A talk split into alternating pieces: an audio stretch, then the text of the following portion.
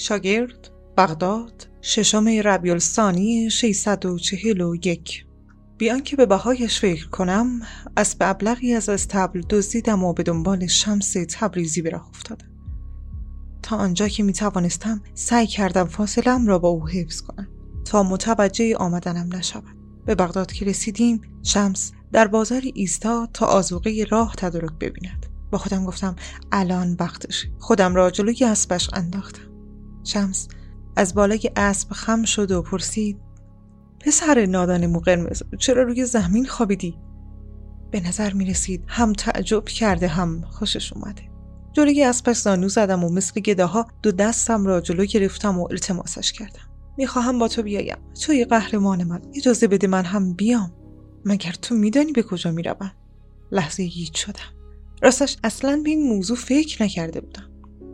نه اما چه فرقی می‌کنه؟ می‌خوام مریدت باشم تو رو سر مشق خودم قرار بدم. حرف بیهوده می‌زنی. من نه مراد می‌خواهم نه مرید.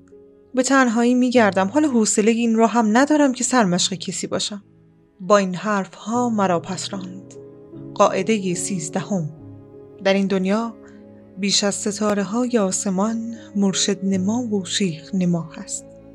مرشد حقیقی آن است که تو را به دیدن درون خودت و کشف کردن زیبایی های باطنت رهنمون سازد. نه آن که به مرید پروری مشغول شود. التماس کنان گفتم رخصت بده من هم بیام به پات میافتم. تازه همه سیاهای مشهور بردستی دارن شاگردی چیزی. من هم پادوی تو میشم. شمس طوری که انگار به فکر فرو رفته باشد چانش را خاران. لحظه گمان کردم به من حق داده. ناگهان پرسید شاگرد مو قرمز جنمش رو داری که با من رفاقت کنی؟ هیجان زده و خیلی سری بلند شدم. البته که دارم جنمم از جوهره هم است. خیلی خوب. پس حالا که می‌خواهی مرید من باشی اولین وظیفت این است. به نزدیکترین میخانه برو. یک کوزه شراب بخر بعد بیا وسط این میدان بیست کوزه را لاجرعه سر بکش. دهانم از حیرت باز ماند.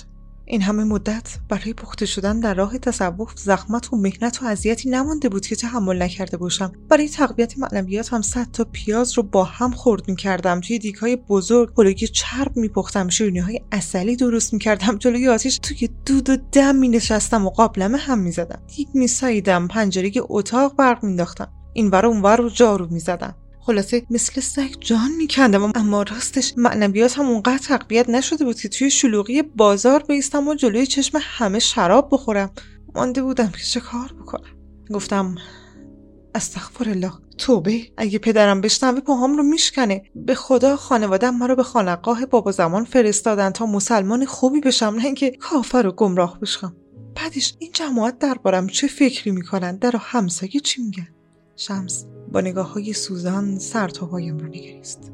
درست مثل اولین شب که من از سوراخ در او را میپایدم با نگاهش دلم را له کرد و از بین بود سرانجام حکمش را درباره امداد افسار اسبش را کشید و گفت شاگرد موقنز تو نمی‌توانی مرید من بشوی. به اینکه دیگران چه فکری می‌کنند چه نظری می‌دهند خیلی اهمیت می‌دهیم. اگر اینطور باشی انتقادها و حرفهای آنها نمی‌گذارد هیچ کاری بکنی. فهمیده بودم فرصت همراهی شمس را از دست دادم اما برای آخرین بار سعی کردم از خودم دفاع کنم. خیلی خوب اما وقتی به من گفتی برو شراب بخر گمان کردم می‌خواهی درستی اعتقادم را امتحان کنی. از کجا می‌دانستم امتحانم همین است؟ فکر کردم ایمانم را امتحان می‌کنی. شمس ابرو در هم کشید. آزمودن صحت ایمان دیگران وظیفه ما انسانها نیست. بنده نمی‌تواند ایمان بندی دیگر را بسنجد مگر؟ نمیدانی. اطرافم را نگاه کردم. انگار دنبال راه چاره میگشتم. حرفهای درویش را سبک سنگین کردم اما نفهمیدم باید در کدام کفه بگذارم.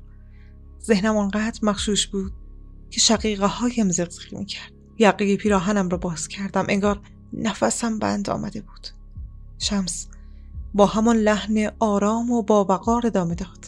شاگرد موقرمز می‌گویی می‌خواهی به دریای تصوف قدم بگذاری اما حاضر نیستی بهاکش را بپردازی. اینطوری نمی‌شود. برای یکی پول و ثروت تله اصلی است. برای یکی دیگر شهرت و مقام.